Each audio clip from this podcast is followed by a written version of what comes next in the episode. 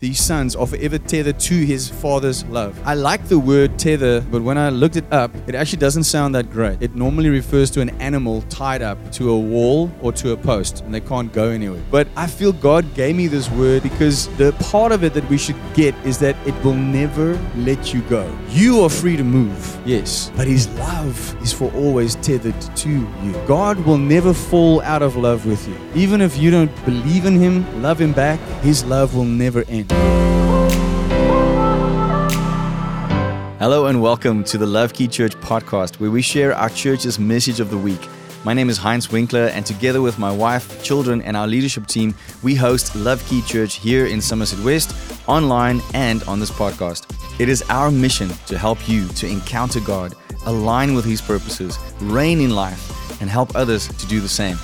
We trust that you will find this message empowering, encouraging, and inspiring please share it with your friends and family and write a review for us. And a huge thank you goes out to those who have already done so. May you be thoroughly blessed as you listen to this message.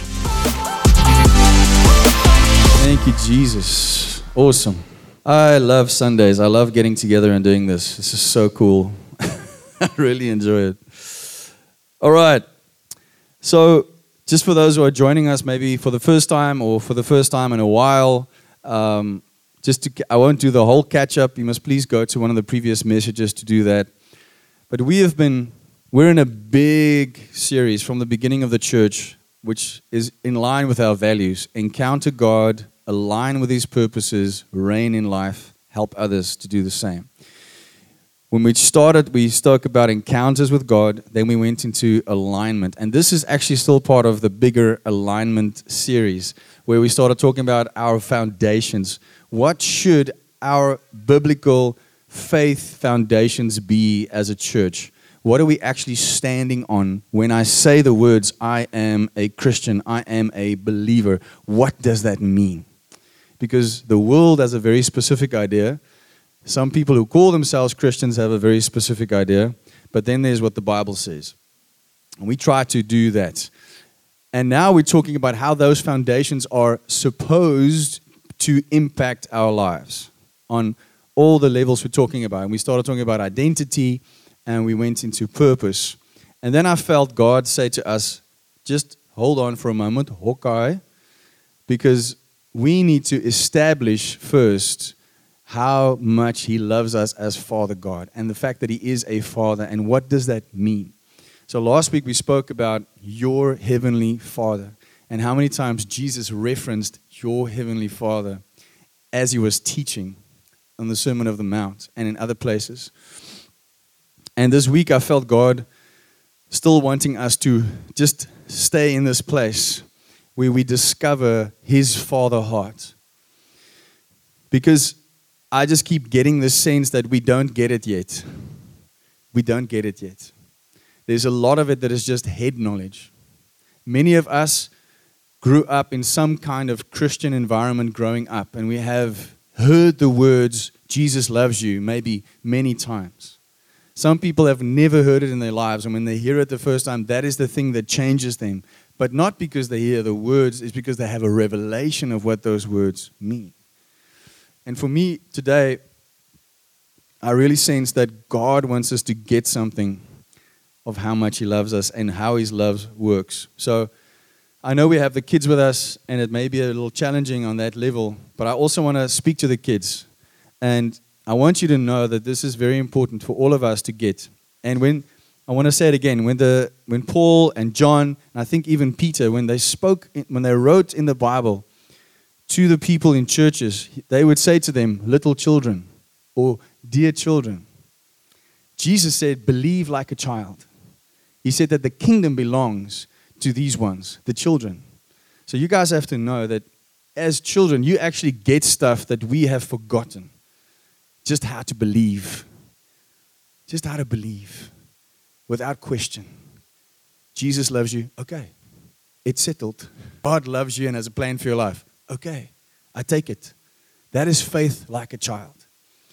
So I want to say to the children today, you need to teach us how to believe because you still believe the way God wants us to believe in. Okay?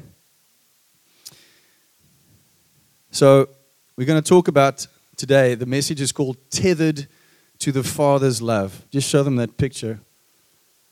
I tried to create an image where we can see how we are connected to the love of the Father. And just now, I'm going to try to do a demonstration where I want to take that idea further. And if you take anything away from today, I hope that it would be this, this picture and the picture I'm going to show you just now of how God's love works. So let's establish a few things. All right. God the Father loves each and every one of us. He loves you, you, you, everyone. And nothing can separate you from that love. We are tethered to the Father's love. It never stops, it never ceases. He is our Father, whether we accept Him as our Father or not. He still loves us. He created us, and therefore He is our Father. Accepting Jesus as our Lord and Savior is the key to having a relationship with the Father, and through that, having access to eternity with Him.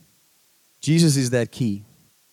Whether we choose Jesus as the key to the Father or not doesn't change the fact that God loves us. Do you get that? God will draw us near, sorry, God will draw near to us if we draw near to Him.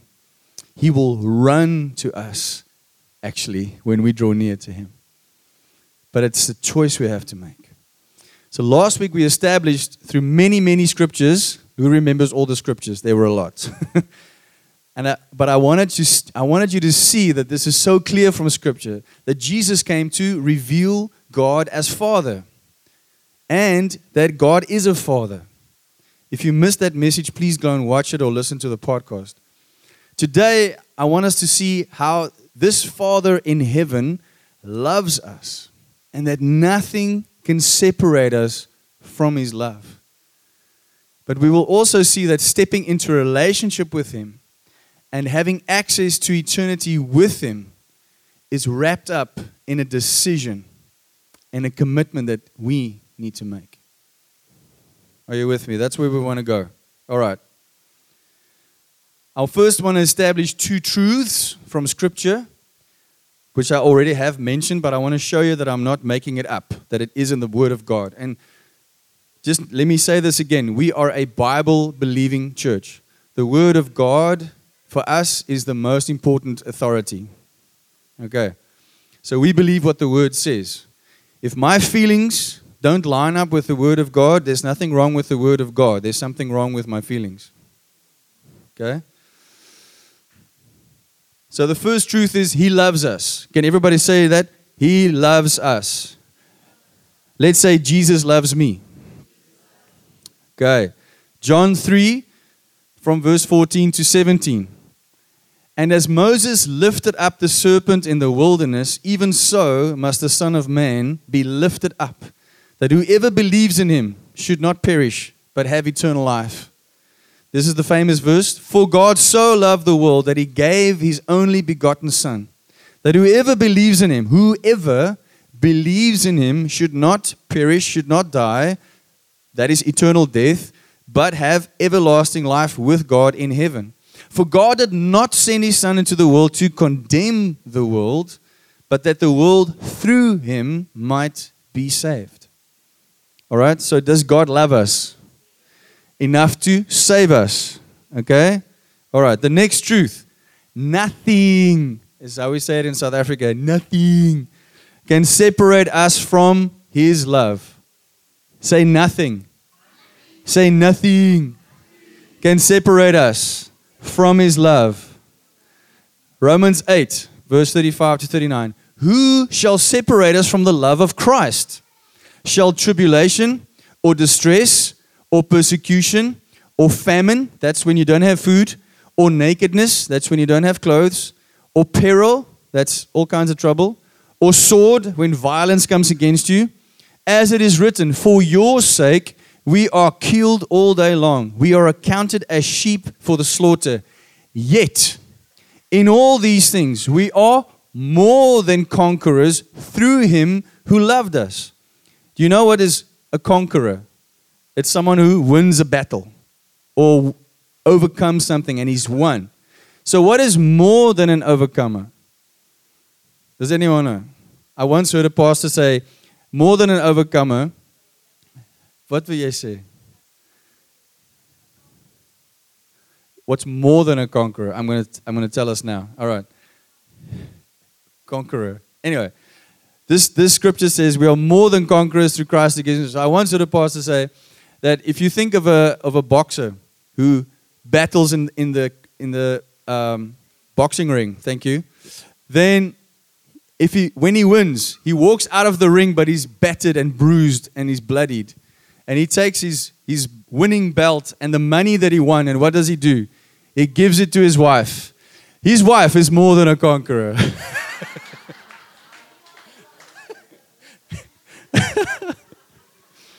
anyway, maybe that helps you. Let's, let's carry on. We are more than conquerors through him who loved us. We are conquerors by his love. For I, Paul, am persuaded that neither death, nor life, nor angels, nor principalities, nor powers, nor things present, nor things to come, nor height, nor depth, nor any other created thing shall be able to separate us from the love of God which is in Christ Jesus our Lord. Nothing, nothing can separate you. All right. Now I want us to look at a very well known story in the Bible. It's one that you've probably heard many, many times. But I believe God is going to break open something to us that you may have never heard before or never had a revelation about. So I want you to, to, to tell your spirit being to wake up and focus, all right? If he's, he or her is not woken yet. We're going to look at the story of the so called prodigal son. The Bible actually doesn't call it the story of the prodigal son. We call it that because there's one line where it says he, he went into a nation and did prodigal living.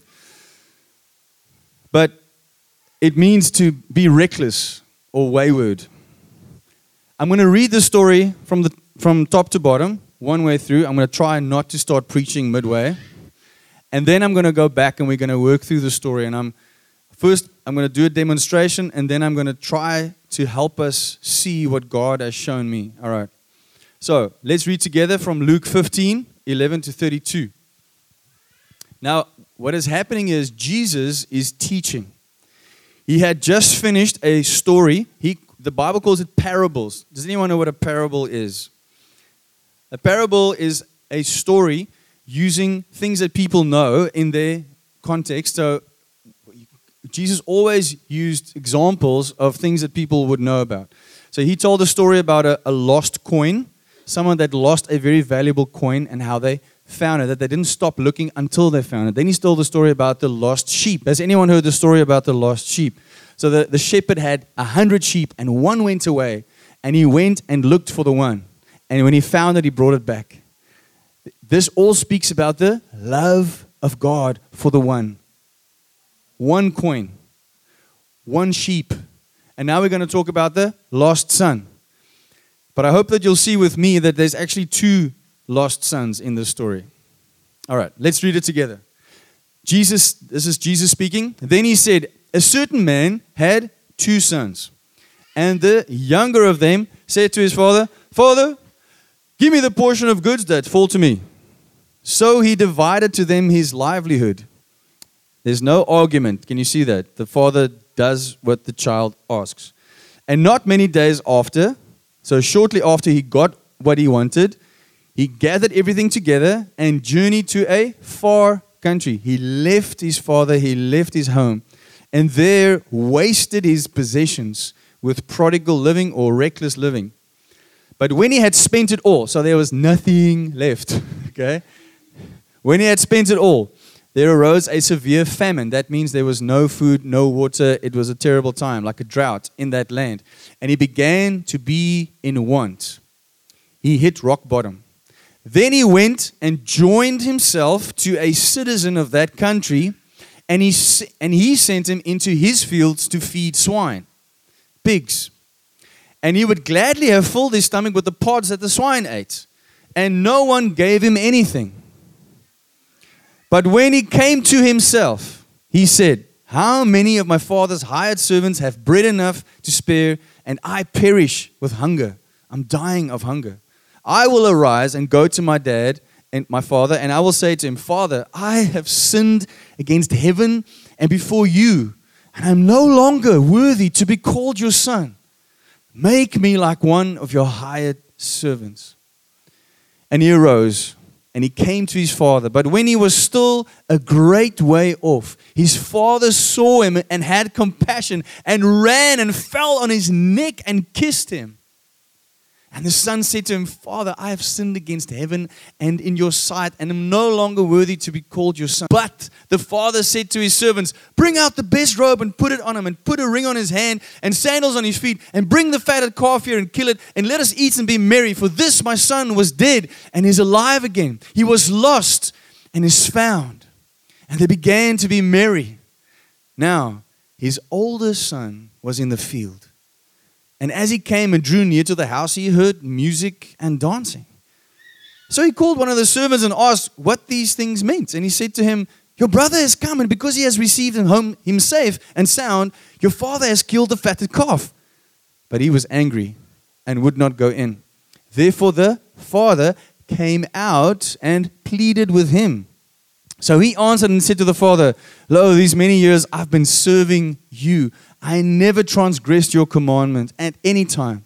And yet you never gave me a young goat that I may make merry with my friends. That means have a bit of a party with my friends. But as soon as this son of yours came, who has devoured your livelihood with harlots, you killed the fatted calf for him. And he said to him, Son, you are always with me, and all I have is yours. It was right that we should make merry and be glad. For your brother was dead and is alive again. He was lost and is found. What a story. Jesus is telling this parable, a story of illustration in the context of, pe- of speaking to people about the kingdom of God. Lost coin, lost sheep, lost son. Before we go on, I want to show you something. Simeon, kom gou.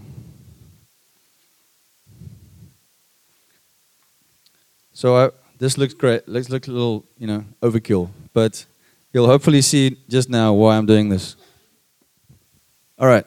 So I am the father of this boy, literally. But I want you to imagine that I am the father in the story and also Father God. All right? This is my son in whom I am well pleased. He is beloved. He, I have a plan for his life. This thing around me and around him is my love. He is tethered, connected, bound by my love, to my love. Turn to me. All right. So this is a great place for a son to be, face to face with his father, tethered to his love. But what happens in the prodigal son story? The son takes what he wants, turns around, and he starts walking away. Go, go, go, go, go, go. Now, he is going. And what is happening? The Father's love is still around him. And there's a constant pull of the Father's love. Now, I want you to imagine that this thing can stretch as far as it needs to stretch. We are obviously limited right now with how far this can go. But in your imagination, I want you to see that God's love will extend to wherever you go and hit rock bottom. And you'll still feel the pull. You will still know my Father's house is a safe place. The love of my Father is still pulling me back.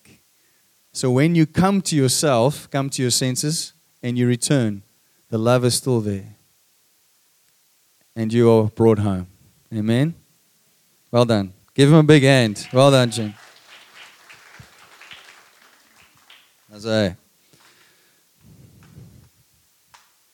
Did that help any of you to understand the love of God? Okay, awesome. Thank you, Juju. Jesus told this parable, a story for illustration. As I said, the father in the story is obviously God the Father. The Son is the people of God, the, Is- the Is- Israelite people.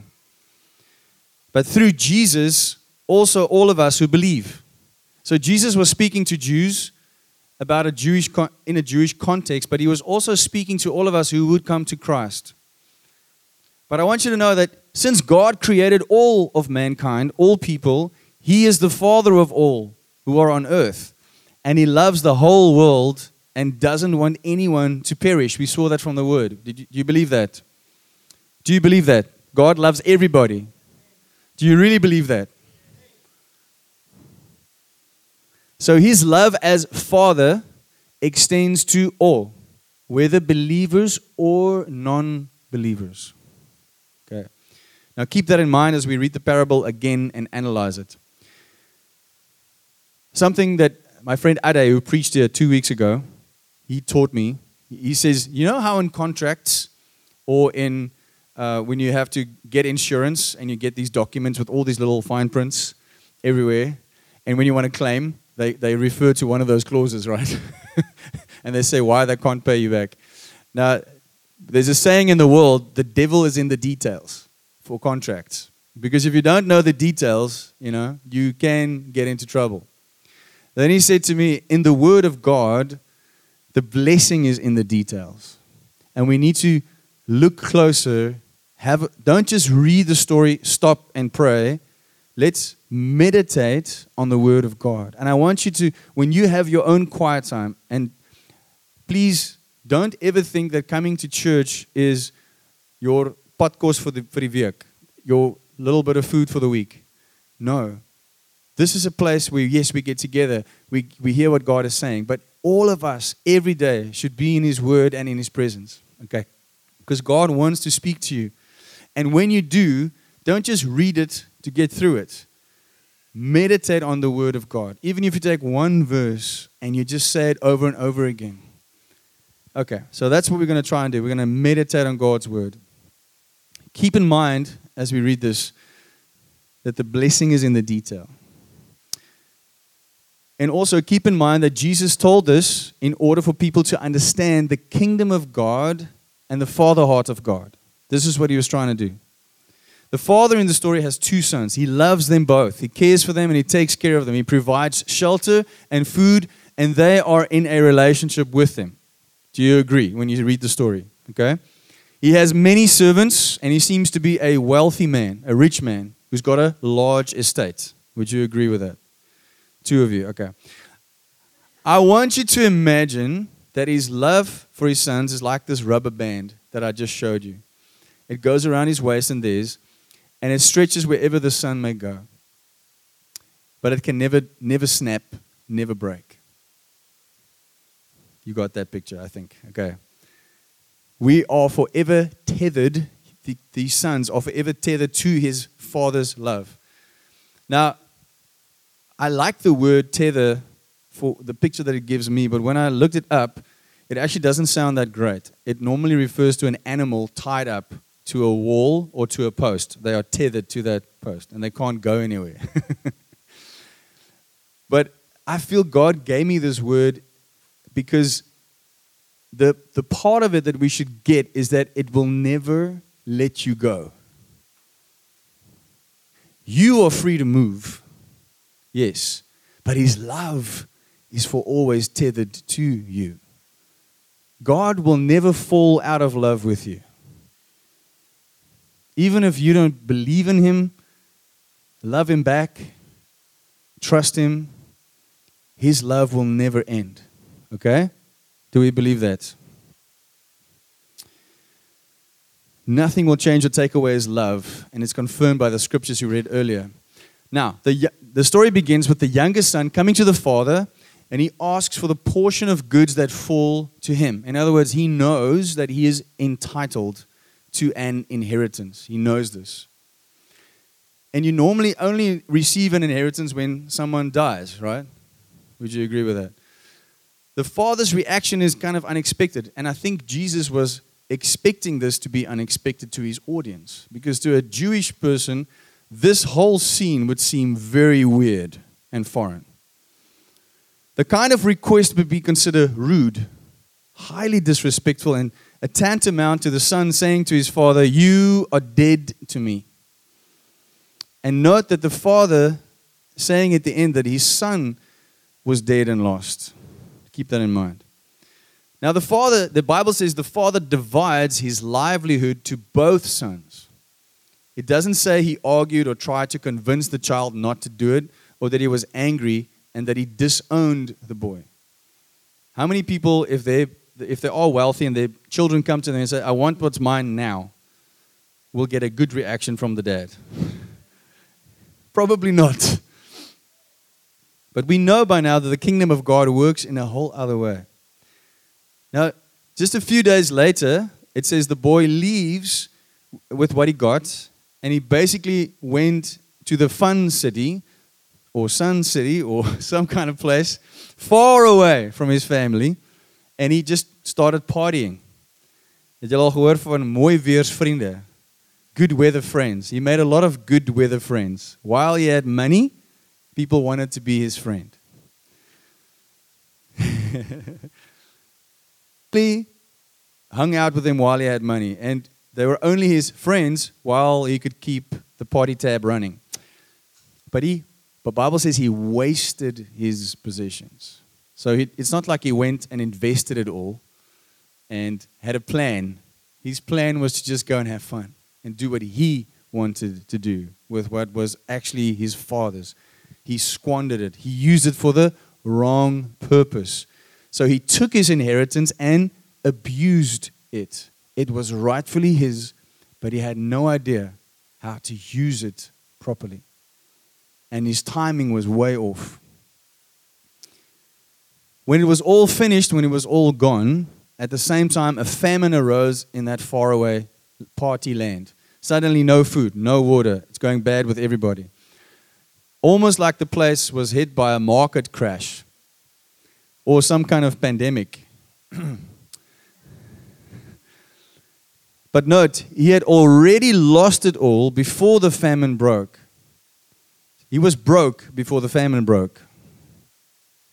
The famine just what did what? Make it worse. So he was facing two things his own bad decisions, the consequences of his own bad decisions, and what was happening in the world that he had no control over. Both came upon him. Has anyone ever felt like that? Maybe it's just me, okay? So he hit a rock bottom out of his own decisions, and then he thought he was at bottom, but then the bottom opened up and it got worse because of things out of his control. Has anyone felt that before? I have. Then it says, he joined himself to a citizen of that country. He joined himself. Have you ever thought of those, those two words? What happens when you join yourself to someone else and then the next thing says you are working for them as a slave and they give you nothing? You've become a slave. You have sold yourself to someone else. He joined himself to someone from another nation, to another father. But it's not a good father. What does the Bible call the redeemed ones, the saved ones, or the believers? The Bible calls us citizens of heaven. He came from his father's land where he's a citizen, went to another country, and he joined himself to a citizen of that nation. He was trying to change his heritage, he was trying to change his inheritance and where he comes from. But when we are in Christ, we belong to heaven. We are from heaven, and heaven is our home. Heaven is our heritage. But if we forget that and turn away from that, and join ourselves to something else, there are consequences. The son's original citizenship was established by his father in the land from which he came and where the son was born. But the son left out of his own choice. And when the poor boy hit the fan, he gave up his citizenship and joined that of another. So he renounced his original identity and purpose, and out of desperation and hunger, like Esau, he basically sells himself as a slave to another person from another nation. This citizen represents a bad father, a dysfunctional father, a father of lies, a father of abuse, a father that does not love. To the Jew, pigs or swine is an unclean animal. To touch it is to become unclean, which means you can't communicate with God. You can't go into the temple. You can't do any religious activity. He is between them, and he actually wants what they have. That is how far his life has gone down the drain. There's a rock bottom, and then there's another rock bottom, and now there's a third rock bottom. He's between the pigs. It means you cannot enter the presence of God. You cannot enter the assembly of the people of God when you have been called uncleaned. This boy renounced his father, bound himself as a slave to another father figure, and allowed himself to become unclean physically and spiritually. In a Jew's mind, there's no way this boy can ever go back to his father and to the things, the way things were.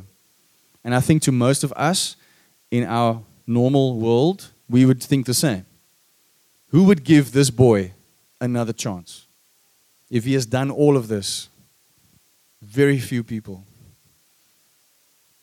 And then we get these very important six words. It says, But when he came to himself. But when he came to himself. What does that speak of? It's a moment of revelation, a moment of repentance. What was our very first foundation we discussed in our foundation series? Who remembers? I gave it away. Repentance. As he's sitting in the lowest of low points, hungry, dirty, between the pigs, suffering, he, he suddenly realizes no one spoke to him, no one read a Bible to him, God didn't speak to him. He comes to this realization by himself. He knows instinctively that he has sinned. He calls it sin, what he has done himself. He realized that the servants in his father's house live better than he lives right now. And this revelation, this repentance didn't just stay a thought or an idea, it turned into action. Who knows that just having a realization doesn't mean much? You actually have to do something about it. It's like having an idea. It's great. Maybe it's a great idea, but un- until you actually make it a reality, it's just an idea. Now, I want you to go back to the picture of the father's love being like a rubber band around this boy. Always there, always pulling, even when the love was unrequited. I did a message a couple of months ago called Unrequited Love, and we talked about how God loves us always, but many times it's unrequited, which means He's not receiving our love back, but He's always giving His love. It ties in beautifully with this moment right here. The Father's love for His Son is not returned. He loves his son. He wants to give his son everything. But the son's love is not returned because what the son is doing is not love, right? It's selfish and it hurts the father. The son had a revelation of how much better his life is with the father. But now he prepares himself and he's, he's, he's getting the speech ready. And the speech is designed to just get him into the door of the servants' quarters. He's not trying to come back as a son. He thinks he's lost that chance. He thinks, I can never go back and be a son. I can only be a servant. But at least that's better than being between the pigs. So, what is he doing? He's actually coming back to his father with a half revelation. And he's approaching him as an orphan or a servant, not as a son. It is only a revelation so far of how his dad can provide to a servant. It's not a revelation yet of how the Father loves his Son so much that he will take him back as a son, not as a servant. No downgrading necessary. The son has made this decision. He's come to himself. He arises and he starts walking back. He's tired. He's malnourished. He feels ashamed, guilty, foolish. He's probably very dirty and smells. And he may, he may probably feel like he deserves all of the stuff that's happening to him and that he's probably going to get the speech of his life from his dad but he just wants to go back. And as he's walking i want you to imagine as he's walking he's, he's memorizing the speech what he's going to say to his dad. He wants to be ready when he gets there. Then in verse 20 we read he arose and came to his father.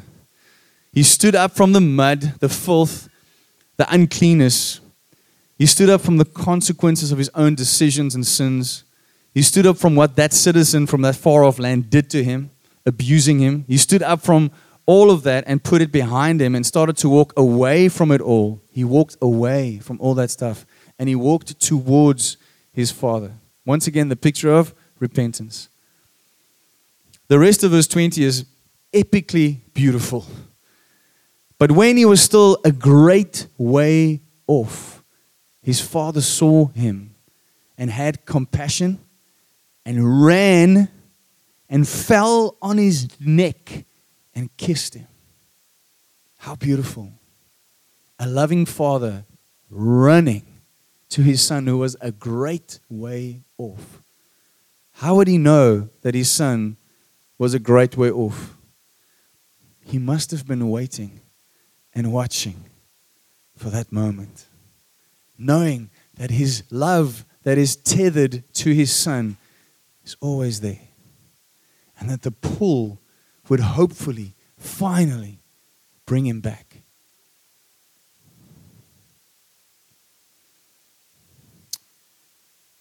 It's surprising, it's amazing, and especially to the Jewish audience that Jesus was speaking to, and definitely to the religious leaders, how may uh, who may have been listening. How can this father run and kiss this wayward son who wasted all his money and position. How could he do this? How could he respond in such a way?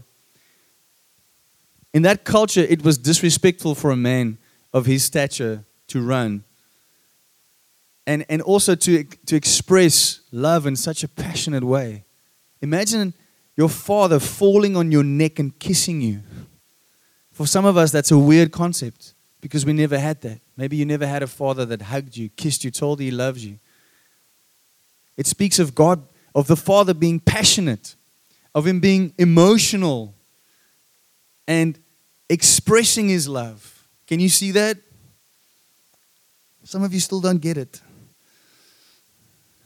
After this, the son now, he's been kissed, but can you imagine? He knows I'm dirty, I've messed up, I've, I'm so wrong, and he's doing this, and I'm already a little overwhelmed, but I've, I've got this speech that I'm going to tell you now. I've sinned against heaven and against you, and I'm no longer worthy to be called your son. But he never gets to the part where he says, Please take me back as a servant, because the dad interrupts him. And before he says, Let me be a servant, the father shouts to the servants, it says, Bring the best robe, bring the ring, bring the sandals, get the fatted calf. Let's have a party because my son was dead and now he's alive. Can you see that the father's love didn't die when his son died? Can you see it? This is huge. He was lost like the coin and the sheep, but God kept looking, kept waiting, kept pulling back till he found it. This is so powerful. Now they're getting this party ready, and this the son is expecting to maybe get in as a servant, but he's welcomed as a prince, and there's a party. I mean, just imagine that moment. Can you imagine? Having all this guilt, all this shame, God can never love me again. I can never be a son in the house, a daughter in the house again. How could God take me back? Look at my sin, look at my past, look at my brokenness. And God is saying to each and every one of us today, My love is greater than any of that stuff. And we need to know that. And I just know that that son must have walked into that love and be so overwhelmed by that love that he would never want to go back to prodigal living. The love of God has the power to make us not want to sin again. That is what grace is. Grace is the empowerment to not live a life of sin anymore. It's not giving us an excuse to do what we want. That's not love. This is love. I want to get to the fact that I said earlier I think there are two lost sons in this story. There's the prodigal son, and then there's what I want to call the religious son, the second boy, the older one. The one who thought he needed to do everything right in his own strength. How many of us is guilty of that? I'm going to do everything right in my strength in order to win the approval of the Father.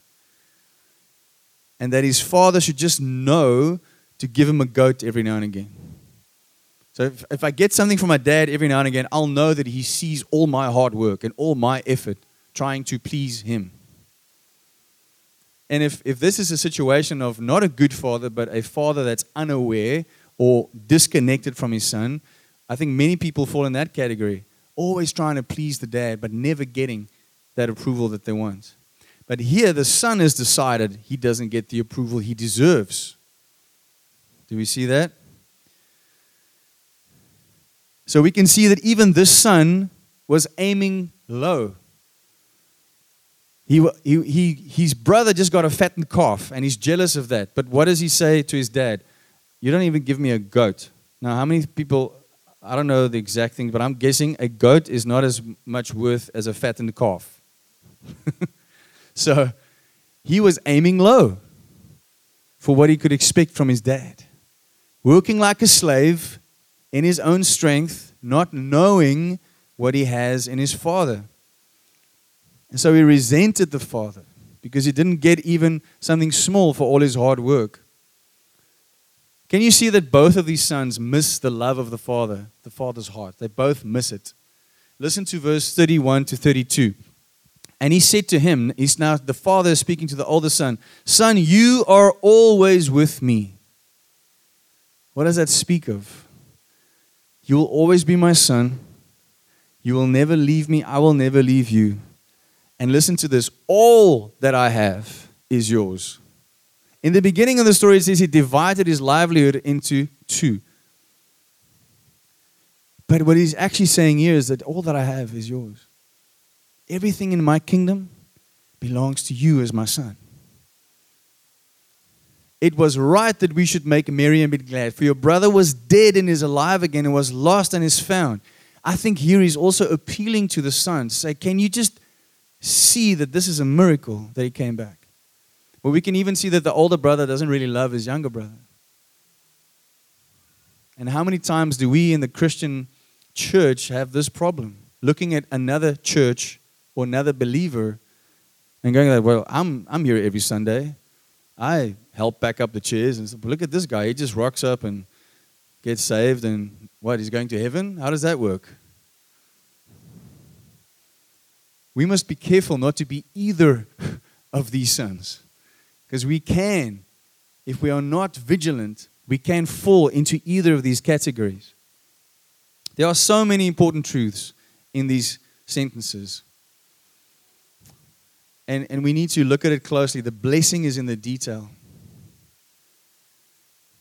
The father lovingly corrects the religious son and point out that it was right to celebrate because he was dead and lost, but now he's alive and found. The father is acknowledging that the prodigal son was dead. He, he's acknowledging that what he, was, what he did was wrong and had consequences. He's not saying, I love him and therefore I excuse what he did. He's acknowledging that what he did had a consequence. And this, I believe, speaks of an eternal death in the sense of being lost when we choose not to be in a relationship with God through accepting Jesus as our Lord and Savior. But when he repented, when he came to himself and took action to leave the sin and brokenness and go to the Father, everything changed. Everything changed. God looks into our hearts he looks at the intention of your heart. You can even repent on the outside to people, but God will know if you really repented, if you really made a change. Did the father mention the son's sins when he came back? Did he tell him he would need to work very hard to earn back his trust? and that he once again, uh, before he can be considered for the will again. No. The Son's true, heartfelt, direction changing repentance did all of that and prompted compassion from the Father. This is the heart of our Heavenly Father as well. You need to know that whether you are an unbeliever, you don't believe in Jesus, you've never taken Him as your Lord and Savior, or if you are a Christian, you've given your life to Christ, but you've chosen to go off what you know is right, that His love will always be there. But His love, without you responding to His love, will not get you to eternal life with Him. Amen? I sense that we need to start landing this plane. This is the heart of our Father. When He sees true repentance, He has only grace to give. The Bible teaches that God gives law to the proud and grace to the humble. The law will humble us so that we can receive grace. The young son was humbled by the consequences of his choices and the circumstances beyond his control. The father's love extended above all of that and brought freedom, acceptance, and celebration. Can you see that? Do you feel like God owes you something? Does anyone here feel like God owes me something? You don't have to put up your hand, but if it's we may have all had this moment where we feel, listen, I've done this and I've done that, and I should be getting this and this and this because I pray really hard and I trust really hard, and I've suffered long enough, God. You owe me something. I have you ever prayed and said, I deserve something? Anyone? You may be feeling like He's holding out on you. Do you, have you ever looked at other believers and even people in the world and compare yourself and go, how come they have it so easy? I'm like, I'm suffering over here. How come they are doing so well? How come they can drive that car? I can't drive that car. Come on, Lord. Have you ever taken what God has given you talents, opportunities, platforms, influence and used it, or maybe you are using it for your own benefit, or knowingly squandering it by either not using it for its intended purpose or using it for selfish gain? Have you perhaps, perhaps ended up on some kind of pigsty, the pigsty of bad decisions, toxic relationships, and the rock bottom of stubbornness towards God? Maybe you have decided to be a Christian. I want you to know that today there is a God. He created you, and therefore He is your Father. Not only that, He loves you just as you are. He made you the way you are, so He loves you the way that you are. Nothing you can do or have done or will do can change His love for you. Nothing. It is unconditional, it is unrelenting. But in order to step into a relationship with Him and experience the fullness of the love that is freely available, you need to make a decision. And make it today. Make Jesus your Lord and Savior and surrender your life and will to Him. This gains you access to the Father and to eternal life with Him. That is what the good news is. There is a Father who loves you, you are His child. But whether you step into relationship with Him through Jesus is your choice. I want you to ask you to make that choice today. Maybe you have given your life to Jesus, but you know that in your heart you've strayed. You've moved away from your, this Father heart. Maybe joined yourself to someone or something else that is not of heaven, like the prodigal son joined himself to a citizen from another nation. Or that you're caught up in some selfish, self destructive addiction or habit or relationship, or you realize today you need to come to yourself and arise and go to the Father your Father in heaven. And this can be your moment to come home. Be set free from that guilt and that shame and that broken identity. Today can be that day.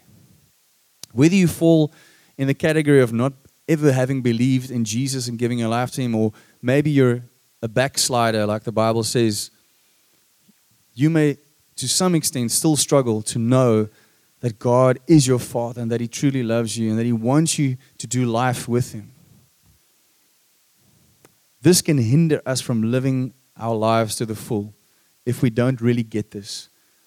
And to whatever extent we do not see Him as a good Father who loves us, to that extent we won't live completely like a son or a daughter in His house, but rather to that extent as a slave or a servant or an orphan.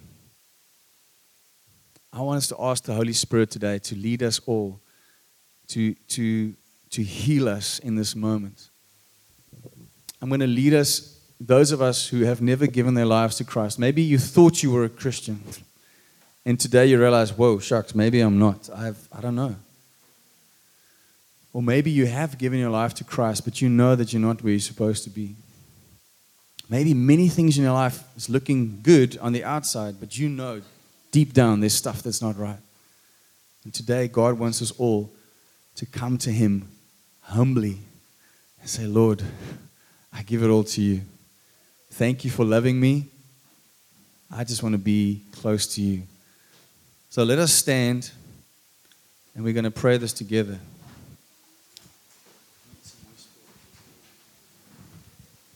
Thank you, Jesus. Thank you, Jesus. Lord, we humbly come to you in this moment. We thank you for your word. We thank you for the story.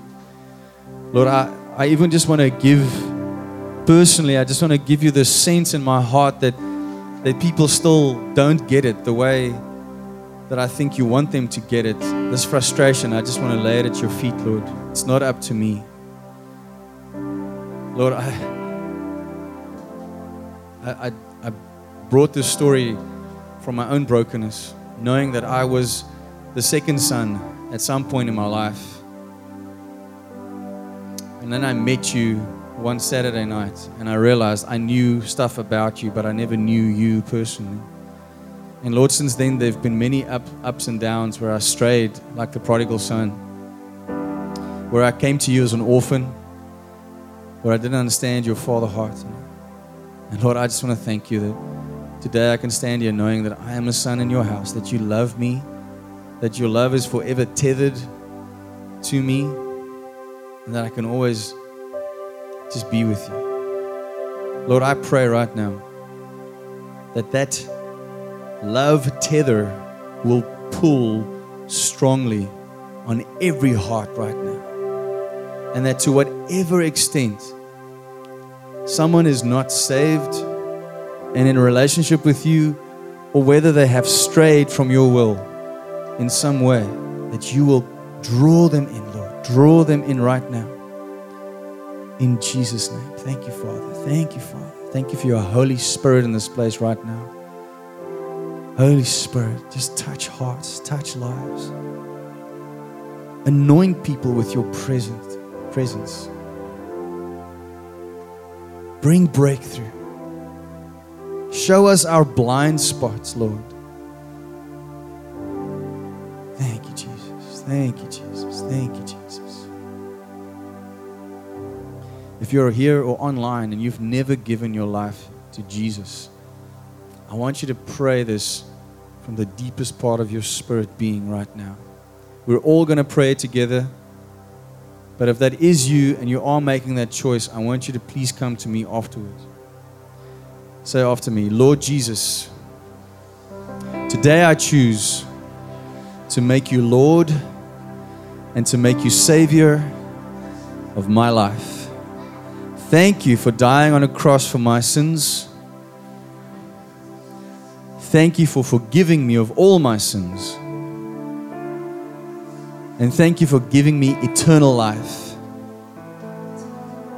I choose to follow you. I choose to do your will and I lay my will down. Thank you, Jesus. Hallelujah.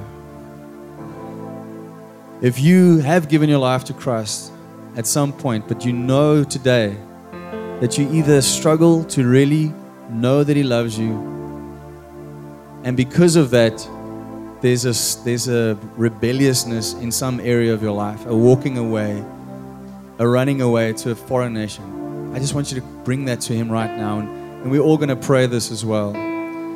Lord Jesus, today I choose to come home, to come to you. Thank you for your love that never ends, that never leaves me. Today I choose to love you with all my heart, all my mind, all my soul, all my strength. And I give my life to you completely. Help me, Holy Spirit, to live for you every day, in every area of my life. In Jesus' name, amen and amen.